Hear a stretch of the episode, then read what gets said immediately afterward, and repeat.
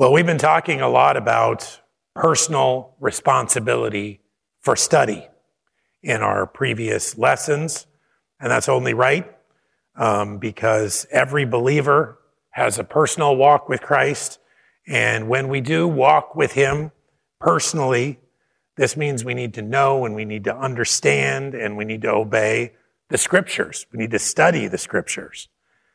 But the New Testament has no message for the believer who has no church. Did you hear that? The New Testament has no message for the believer that has no church. And therefore, the local church is going to be central to our continued learning and our continued growth in the Word. And today, we're really thankful, and we should be thankful, because we're privileged to have all kinds of published resources beyond our local church. And we have ways to connect with people beyond our local church. That's a great thing. But the church still needs to be the starting point and the home for our spiritual accountability and our spiritual exhortation.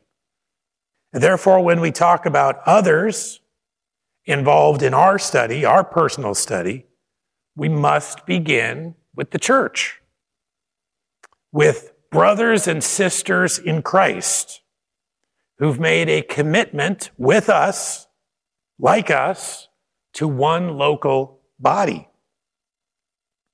People who live in covenant with us for the purposes of building one another up and for the purposes of accomplishing the mission that he's laid out for us, for all of us.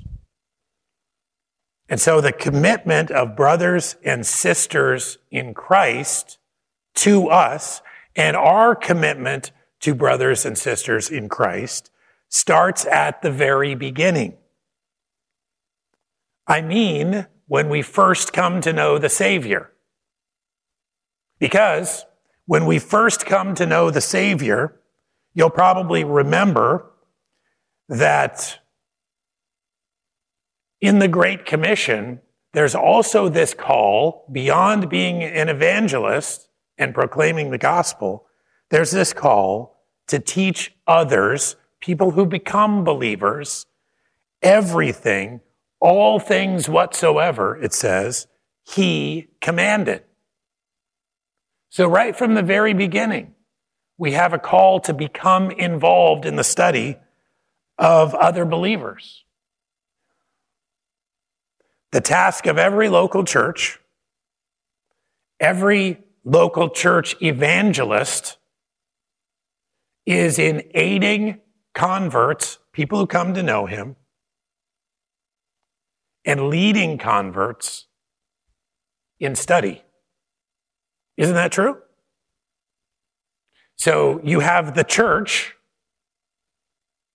involved in evangelism. This is a primary directive of the church. And you have the church directly involved also in helping others to study, to come to know what the scripture says, to come to understand what the scripture says, to come to a place in life where we're willing to be obedient to the scriptures. There's no doubt this is a big part of it. God's plan, as outlined by Jesus, is to sanctify individual disciples in the truth. But we work together to be set apart as well as a local body, and we work together to be set apart for truth. This process is outlined in a whole bunch of ways in the New Testament. Actually, I could have just kept going from passage to passage to passage to passage, but I tried to pick some that we haven't talked about here. And uh, so I want to begin in Ephesians chapter 5. Ephesians 5, let's look at verse 25 which says, Husbands, love your wives, even as Christ also loved the church and gave himself for it, that he might sanctify and cleanse it You recognize that word? Sanctify, set apart. Sanctify and cleanse it with the washing of water by the word, that he might present it to himself a glorious church, not having spot or wrinkle or any such thing, but that it should be holy and without blemish. The context, of course, is family. But in talking about family, we get some insight here about the church and about God's plan for the church, that it would be set apart, says here, with the washing of water by the word. Now, certainly this must reference the word of God because it is truth that sanctifies. As I was reading some commentary about this, I saw that there was some debate as to what this is talking about because it doesn't um, refer directly to the Word of God. But certainly, if we're going to be sanctified by the washing of water of the Word, we're talking about the Word of God because it's truth. Jesus said explicitly that sanctifies. And he said his Word is truth. There's actually a lengthier passage that I want to read in 1 Peter chapter 1 that may help. 1 Peter chapter 1 verse 13. It says this Wherefore, gird up the loins of your mind, be sober, and hope to the end for the grace that is to be brought unto you at the revelation of Jesus Christ. As obedient children, not fashioning yourselves according to the former lusts in your ignorance, all the ways in which you lived before, however that may have been, in that time of ignorance for you before Christ. But as he which hath called you is holy, it's the same idea there being set apart for his exclusive use. As the one who called you is holy, so be ye holy in all manner of conversation, in every part of your lifestyle. Because it is written, there goes to the word directly, be ye holy, for I am holy. Be set apart because God is set apart, totally set apart. We know the passage is talking about this same idea that Jesus was talking about in John 17 about being sanctified. That's what holiness is. It's a set apartness unto God for his exclusive use. And while this book is written to those believers that were scattered throughout Pontus and Galatia and Cappadocia and Asia and Bithynia, it says at the beginning of the chapter, it's obvious that they gathered themselves into local assemblies. The reason it's obvious because as we read further, we see that they are together in quite close fellowship. They're clearly organized into local bodies. Verses 17 through 21 of 1 Peter 1. And if ye call on the Father, who without respect of persons judgeth according to every man's work, pass the time of your sojourning here in fear. For as much as ye know that ye were not redeemed with corruptible things, as silver and gold, from your vain conversation or lifestyle, received by the tradition from your fathers, but with the precious blood of Christ, as of a lamb without blemish and without spot. Did you notice that? It was talking about his church being without blemish and without spot, and it talks about him being without blemish and without spot. Who verily was foreordained before the foundation of the world, but was manifest in these last times for you. I think that's a great phrase. For you. Who by him do believe in God that raised him up from the dead and gave him glory, that your faith and hope might be in God. There's really no doubt that this is talking to and about believers those saved by the uh, precious blood of Christ. They believe in his death and his burial and his resurrection, and they believe that that is crucial to them going to heaven and being saved and having their sins forgiven and washed away.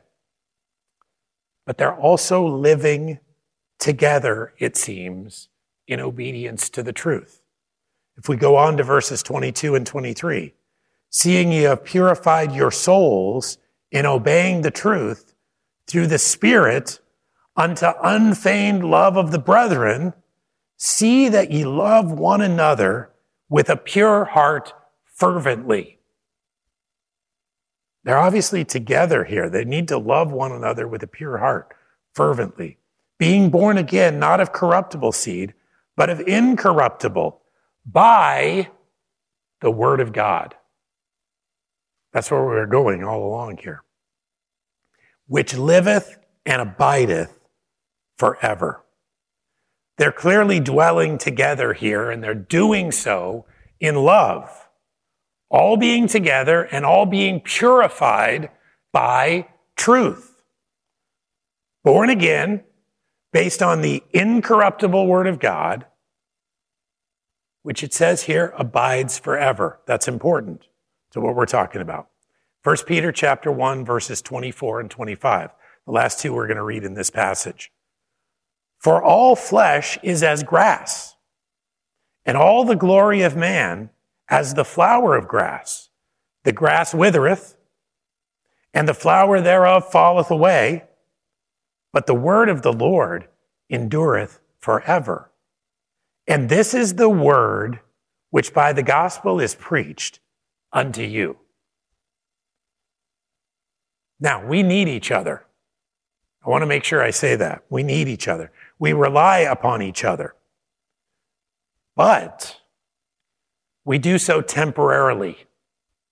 Did you notice that? We need each other, we rely on each other, but we're it's temporary.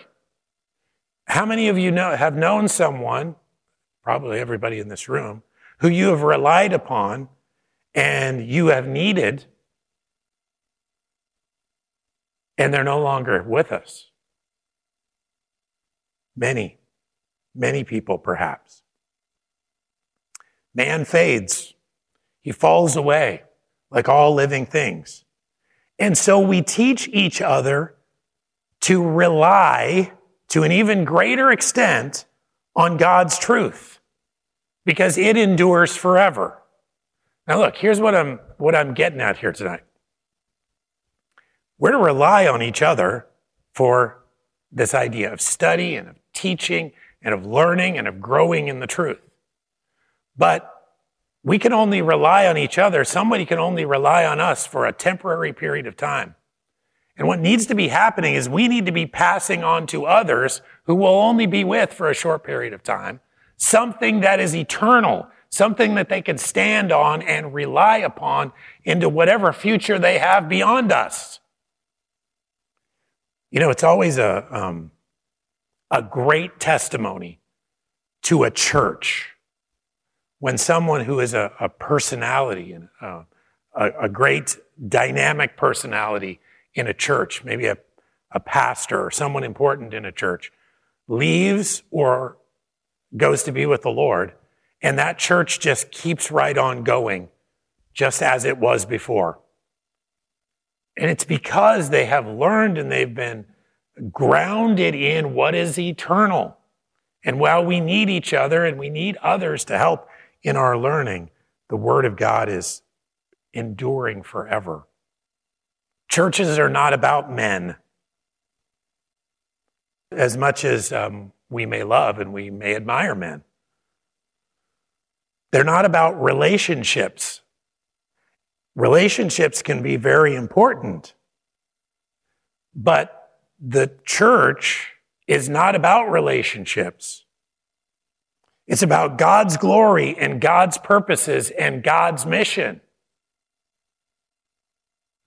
And God has given to us an eternal text in this scripture that extends beyond men's lives.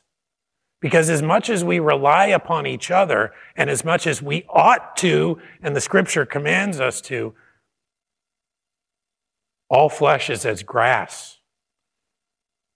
And all the glory of man is as the flower of grass, and the grass withereth, and the flower thereof falleth away. But the word of the Lord endureth forever. And that is what he is using to set us apart and to put us in a position where we can be used for his glory and to accomplish his mission. How then are we to be interacting regarding the scriptures in the body of Christ?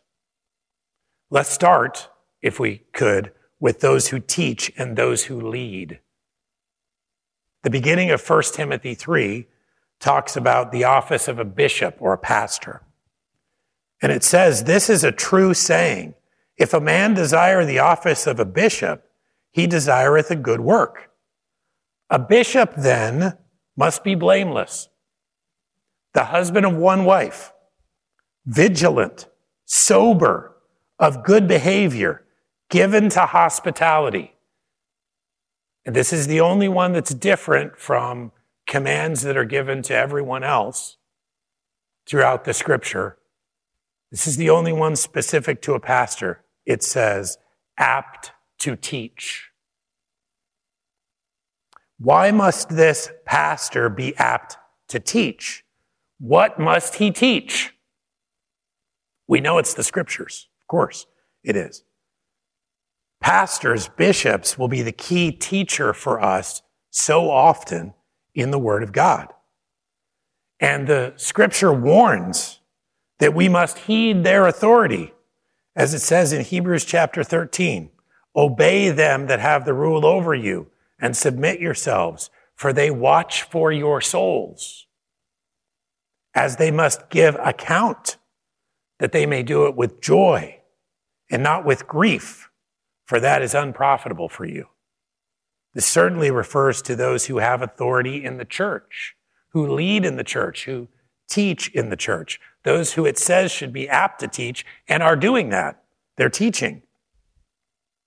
For who else would it be that watches for our souls. This is why God has gifted us differently. And do you know what God does? We're going to read a passage that tells us this is the case. He puts just the right mix of giftings within the body as he sees fit. It's a great thing about how he works in the church. Ephesians 4 actually explains. Ephesians 4:11. And he gave some apostles and some prophets and some evangelists and some pastors and teachers or pastors, teachers, kind of all one thing, the person we were talking about a moment ago, for the perfecting of the saints, for the work of the ministry, for the edifying of the body of Christ, till we all come in the unity of the faith and of the knowledge of the Son of God unto a perfect man unto the measure of the stature of the fullness of Christ. Disciples are made complete or they're brought to completion in their walk within the church. God has designed it to be this way. So we can accomplish when He works in us in this way, the work that He's given us to do together. We have to rely upon one another for many things. Help in study of the scripture, for certain. That's definitely one of them. Help in obedience to it is certainly another. Verses 14 and 15 of Ephesians 4, I want to read as well. That we henceforth be no more children tossed to and fro, and carried about with every wind of doctrine. Are you seeing how teaching and study is important? Carried about with every wind of doctrine by the sleight of men and cunning craftiness, whereby they lie in wait to deceive. But speaking the truth, that's what, how we're sanctified speaking the truth in love, may grow up into him in all things, which is the head, the head of what? The church, even Christ. We don't want to get caught up in all manner of error and false teaching. It's something we're trying to avoid. And that's why we speak certain things and we speak them in a certain way. Did you notice that? Only the truth and only in love. Because there are others who, it says, lie in wait to deceive. So we need to rely upon one another in these things, particularly in these doctrines. Ephesians 4 16. I think this is the last verse we'll read in Ephesians 4. From whom the whole body fitly joined together. Can you kind of see the picture of that? The whole body fitly joined together what I sort of see in my mind, if you've ever seen um, a, an expensive piece of furniture put together with joints and things where it perfectly fits together, God seems to do that with the church.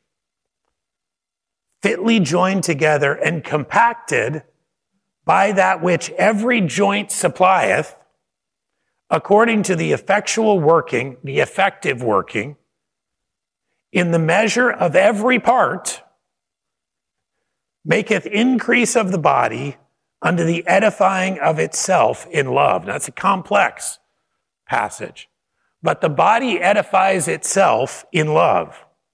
That means we build each other up in love.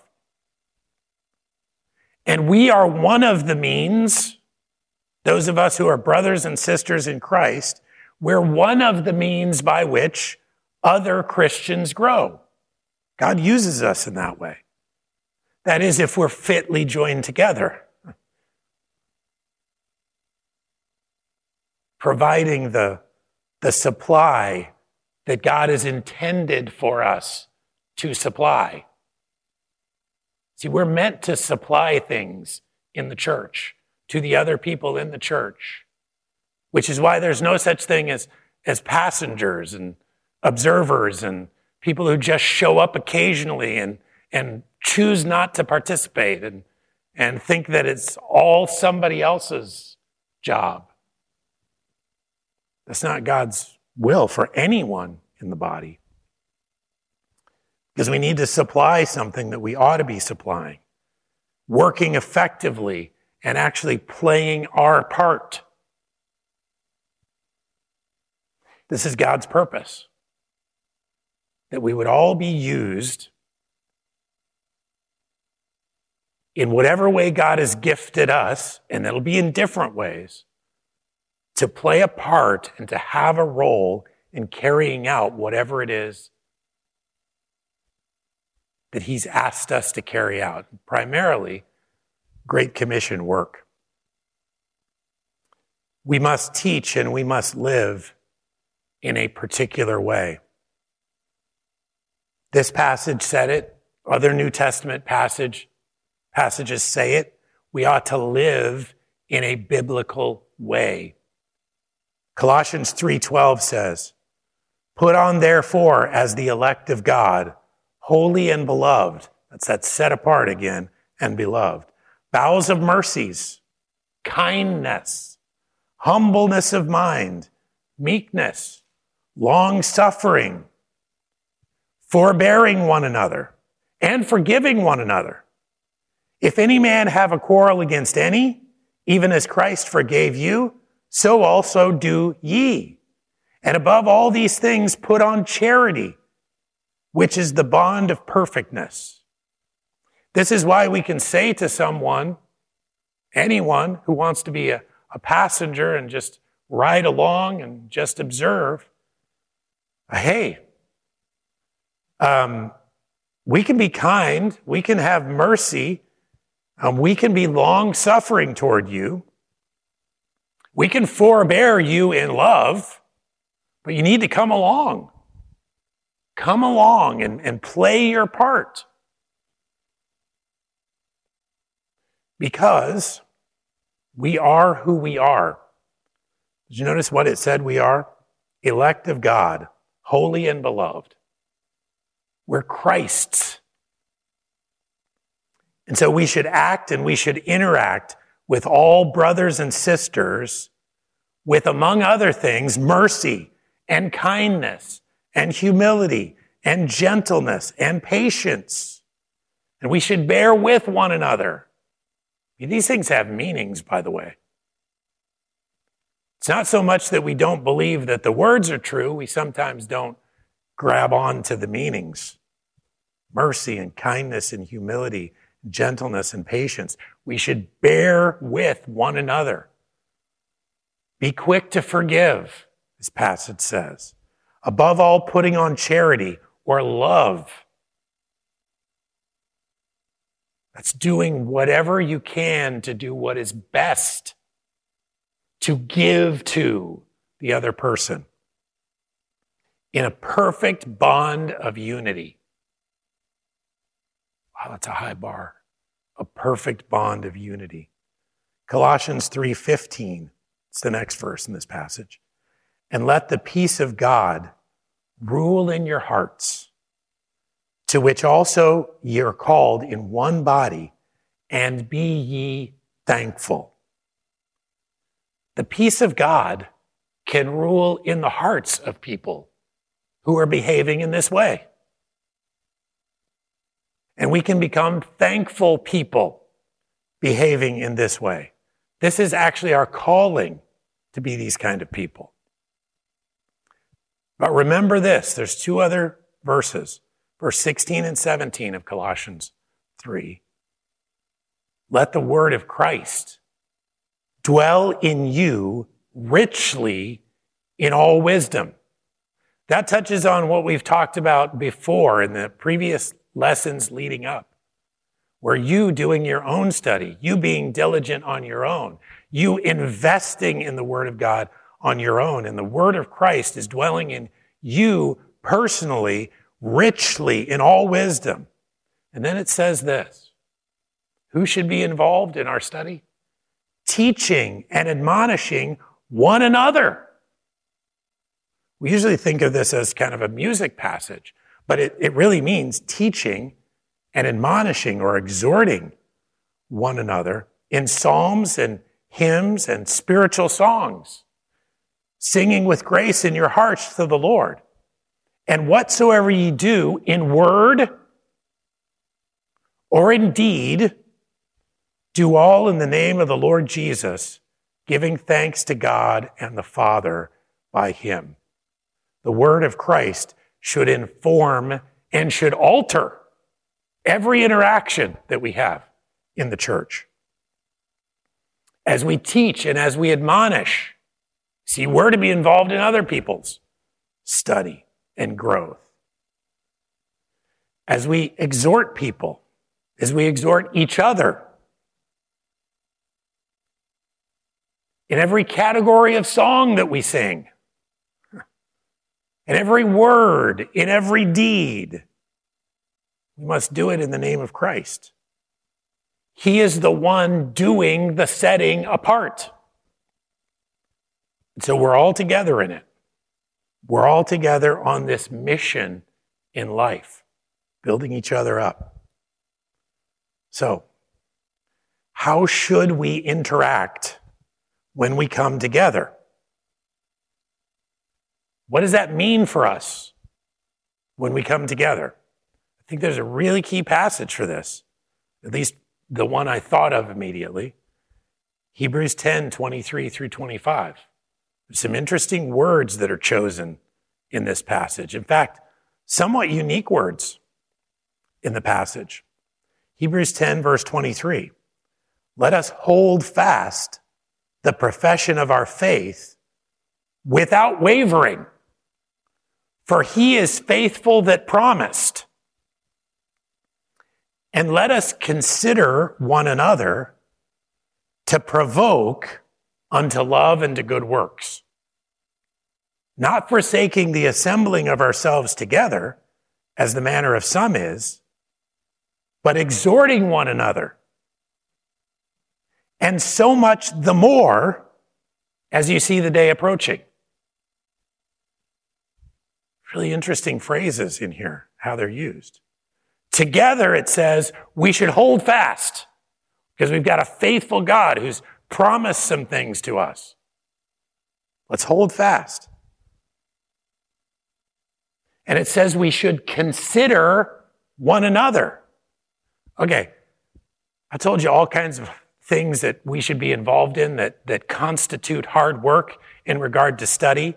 I mean, we've got to pay attention to the context of a passage. We've got to look back and see if we can use the tools that we have at our disposal to find some historical things about the scripture. We need to take the whole Bible context into account. We need to use every tool we can to help us to define the words that we're seeing, that we're reading, and then especially the, those that we don't understand as well. There's been some hard passages and hard words what we've studied tonight. Look, I've talked about hard work, but here's some more hard work added on top of that. And that is that you should consider one another. What does this mean? Well, it means to understand them, to be attentive to their needs, and to learn how we can assist. You see, they're going to be working through some things too. They're going to have some passages they're not sure about. They're going to have some words that they haven't quite defined. They're not going to know what's the historical thing, just in the context of study. There's a lot of other things we should be considering about people. I understand that. But just in the context of study, we should understand, be attentive, learn how we can assist. This may catch us by surprise, by the way. Some may have come to the conclusion regarding church that the church should understand us and be attentive to our needs and learn how they may assist us. Well, I don't think in a technical sense there's anything wrong with any of those ideas. That's certainly the case. But it says here we are to consider one another. Well, they haven't considered me. Have you considered them? They didn't assist me. Did you assist them? Who did you assist? How much consideration have you been giving? Because this is a one another. By the way, how long suffering have you been? How humble have you been? All those other attributes that were listed earlier. Humility and long suffering are a good place to start. If either party is self focused, I've got bad news for us. Unity becomes very difficult. That's how unity becomes difficult. When you got parties involved that are self focused. See, neither of us should be that way. Our responsibility is to consider one another, but it's also to provoke. Very interesting word, a fascinating word. It's incitement. Do you know how we use incitement today? Right, they're talking about this uh, Russia and Ukraine conflict in Europe, and uh, they're talking about how one side or the other could incite the enemy to attack.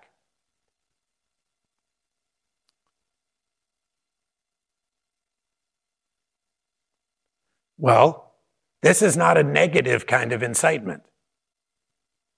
It's exactly the right kind of irritation.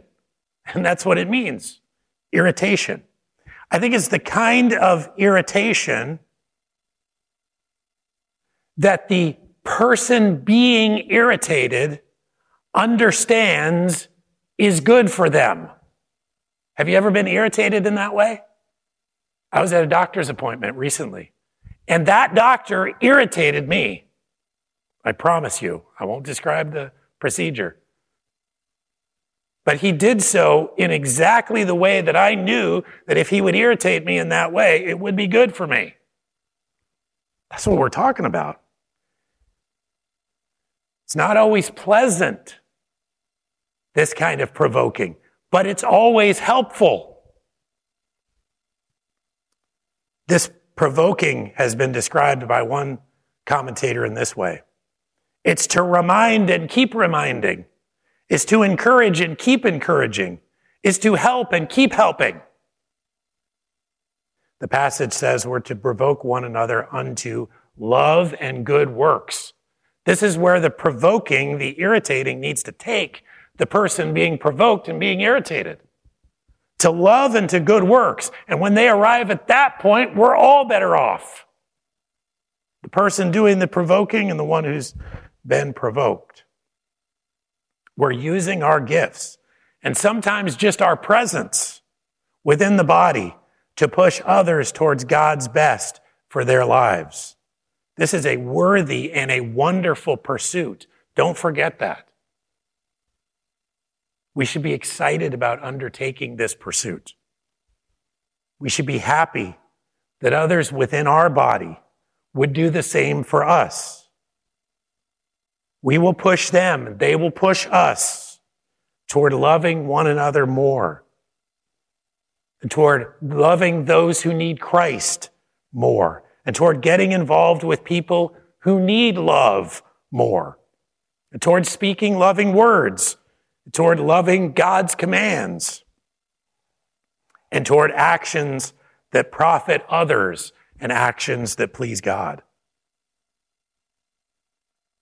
if we consider one another enough to have any success in this work, we will be truly uncommon people in the world. Isn't that true?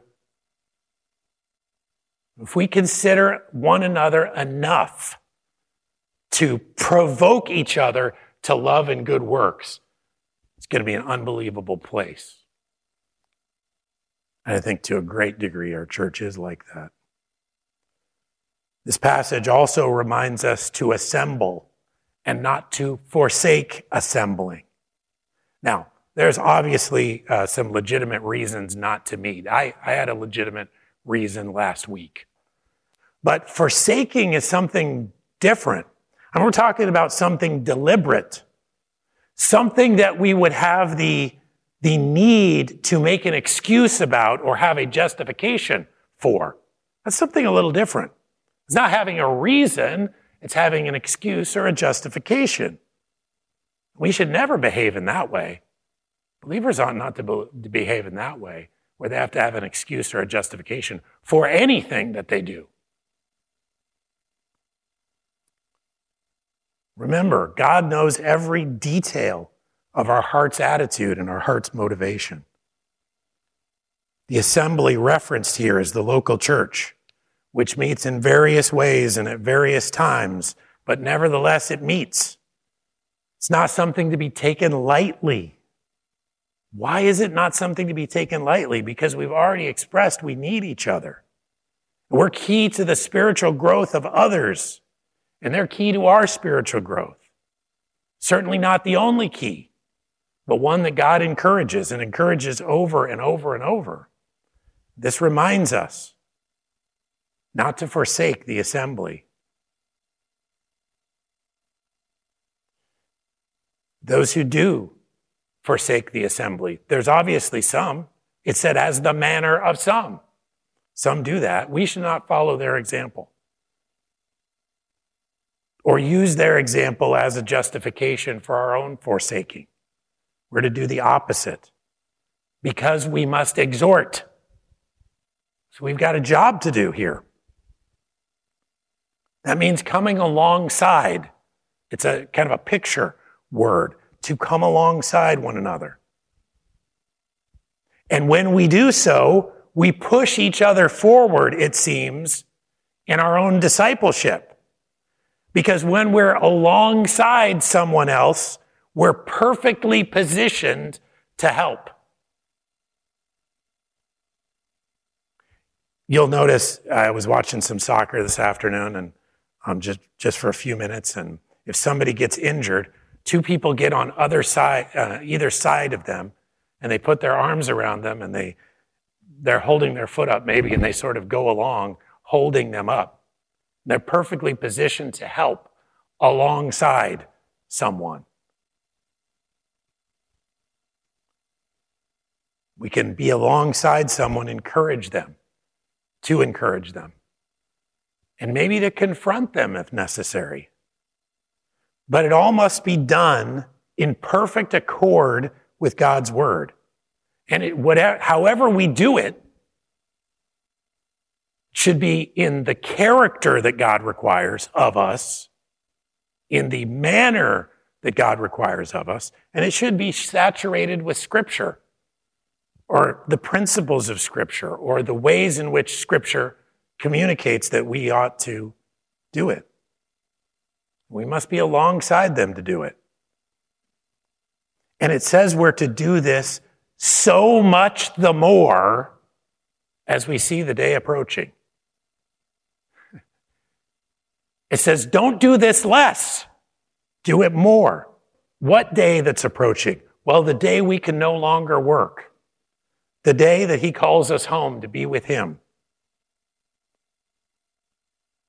The day when we can't come alongside anymore. So we need to do it more and more as we see that day approaching. I don't think we've had any lack of clarity in knowing and coming to understand what part the local church plays in our study. It plays a big part in our study and whoever else is studying the Word of God, we play a big part in their study as well. That's just how God has designed it to work. Learn to study, study and fellowship are our theme tonight. Let's pray. Father, thank you for our time together. There's a lot of responsibilities that we have. But here's what we know all of the attributes that you listed for us to have, you have them. And you can empower us to have them. We just need to rely upon you and upon you fully. And then those responsibilities, those attributes that you say we ought to have, we can have them. We can have victory. You give us the power to have victory. We're thankful for that. We ought to study personally we ought to help others to study for the purpose of growing, each of us growing, and really becoming successful in playing the part that you have chosen for us in our local assembly. Help us to do that. Remind us of it throughout the week. Help us to, to assemble and to be together, and when we are together, to do some of these things in a deliberate way. In Jesus' name, amen.